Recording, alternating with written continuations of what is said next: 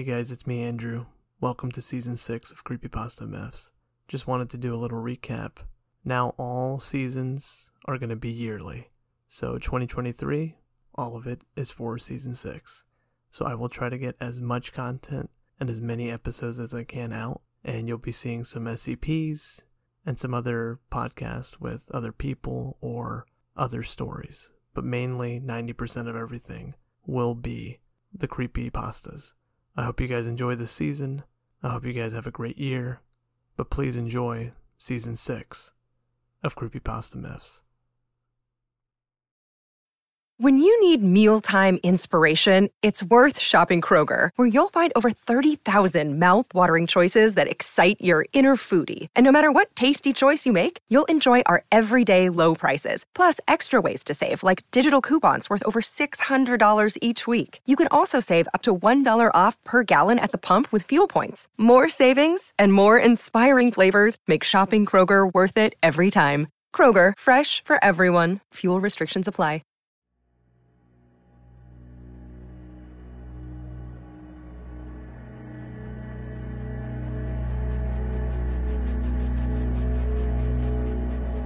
Welcome to season 6 of Creepypasta Myths.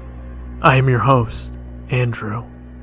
Please enjoy tonight's creepy reading. Let's begin.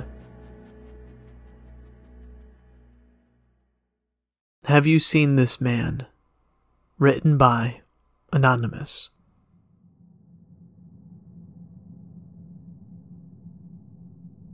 I am not a dog person. This hasn't always been the case, though.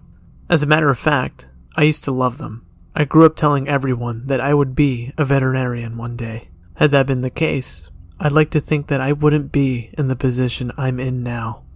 I'm a nervous wreck.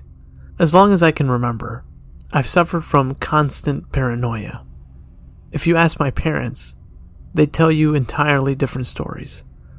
According to them, I was calm, cool, and collected as a child. They say it wasn't until I was around 12 when the way I carried myself drastically changed. I don't remember much from back then. However, there was a particular scene from my childhood that I will never be able to push out of my mind. Something, or rather someone, that has shadowed me for the rest of my life. January 1st, 1994. Remember how I said I wasn't a dog person? Well, there's a reason for that. As I said, I've told my parents that I wanted to be a veterinarian. They supported me. They wanted me to be successful. I take for granted how much they cared for me. They bought me books on animal anatomy. They took me to the zoos. They brought me various VHS documentaries on animals. They tried their best to raise me into the adult that I wanted to be. The adult that my parents could be proud of. My birthday was in November. I was turning 12. My previous attempts on asking my parents for a pet had always ended badly. They would always say I wasn't old enough, that I wasn't prepared for the responsibility of looking after a living, breathing animal. I was set to prove them wrong. This year, I was 12. I'd been reading up on all those animal books, and this year I knew I was ready. Once again, I told my parents that I wanted an animal this year. Their reaction was different this time. My father gave me a single, maybe. And with that, I knew what I'd be getting for my birthday this year. It was no surprise when I woke up the day of my birthday to a small puppy licking my face. I was thrilled. There, my parents were standing at my bedroom door, smiling warmly. They wished me a happy birthday and gave me a speech about how I needed to treat the dog the way I would any other living being. They provided me with the dog food, bowls, and a leash. In that moment, I was the happiest I had ever been in my life. That dog was my best friend. The time I spent with the dog was great. I was an only child, homeschooled. I was never really able to have interactions with people my age. Not that I had been a problem with doing so. My dog, who I named Theo, had steadily grown a bond with me over the course of a month. We bonded the way any other kid would bond with his dog. We went on walks, we played together, I bathed him, fed him, and overall, trying to raise him the best that I could, as my parents had done for me. Needless to say, my parents were impressed. Their opinion of me soon changed. It was January 1st, the beginning of a new year, and a new beginning for me. I woke up at around 10 a.m., a late start for me. I never actually made it to midnight on New Year's before. I felt like absolute crap. I was greeted in the kitchen by my mother, who had provided a delicious breakfast. My mother's cooking was the stuff of legends.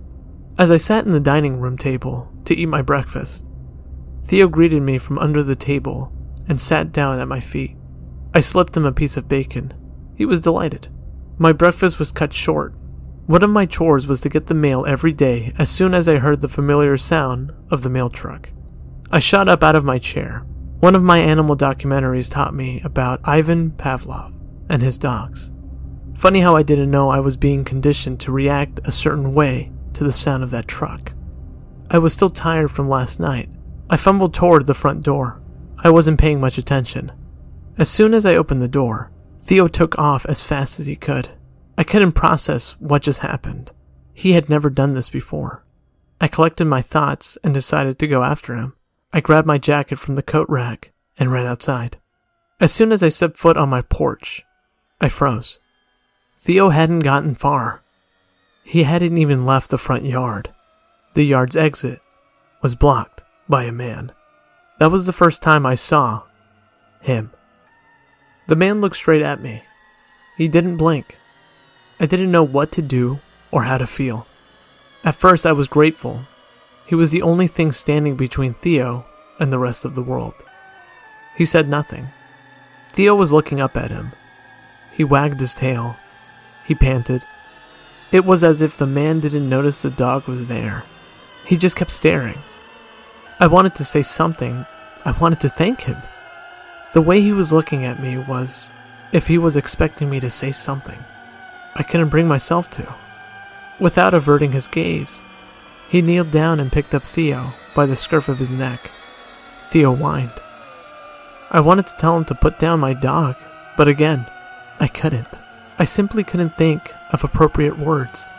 My mind was all in a jumble. I couldn't move, and I couldn't think straight. All I could do was watch. The man reached down into his pocket, pulled out a knife, and cut the dog's throat in one quick motion. Blood spilled onto the snow covered ground. He held the dog in the air for a few seconds, letting Theo's blood form a puddle underneath him. The man then simply let go. Theo fell with a light crunch onto the reddened snow. Again, the man's gaze did not leave mine. He dropped the knife to the ground and merely walked away. It wasn't until he was completely out of sight that I could move again. I made my way over to Theo's garbling corpse and stood over him. I wanted to cry, but couldn't shed a single tear. My mother emerged from the house, surely wondering why getting the mail was taking so long. I don't blame her for screaming. She saw me standing over the mangled corpse of Theo, knife on the ground. It didn't take a genius to put two and two together. The scene described itself. Aftermath of the first occurrence. In the following months, my parents had forced me into seeing a psychiatrist. When asked why I killed Theo, I tried to tell him that it wasn't me. I tried my best to tell him about the man. I could tell he wasn't buying it. All right, said the therapist with a smug tone. Tell me what this man looked like. That's when I realized I couldn't describe him. It's not that I didn't remember his face, it's just he was so generic.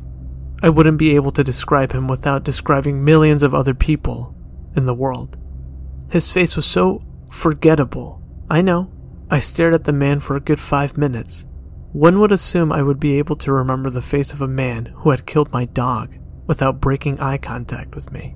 It was like I knew what he looked like, but my brain couldn't translate his appearance into words. I didn't answer the therapist's question. I simply slumped into my chair. Throughout my entire life, this man has popped up in multiple occasions. I may go into further detail in the future, but all I can say for now is that he definitely exists. It may seem crazy, but I know what I saw that day. I always see him. Whether he's among a crowd, while watching the news, or in my dreams, he's real, and he's always watching.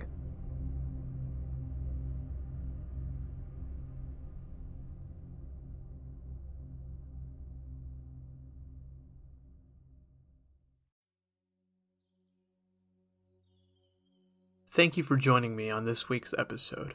If you haven't already, please subscribe to Spotify, Apple Podcast, or wherever you like to listen to. If you haven't done so yet, please do a review. It helps me out. Everything that I use is in the description below. Thank you again for listening to Creepypasta Myths.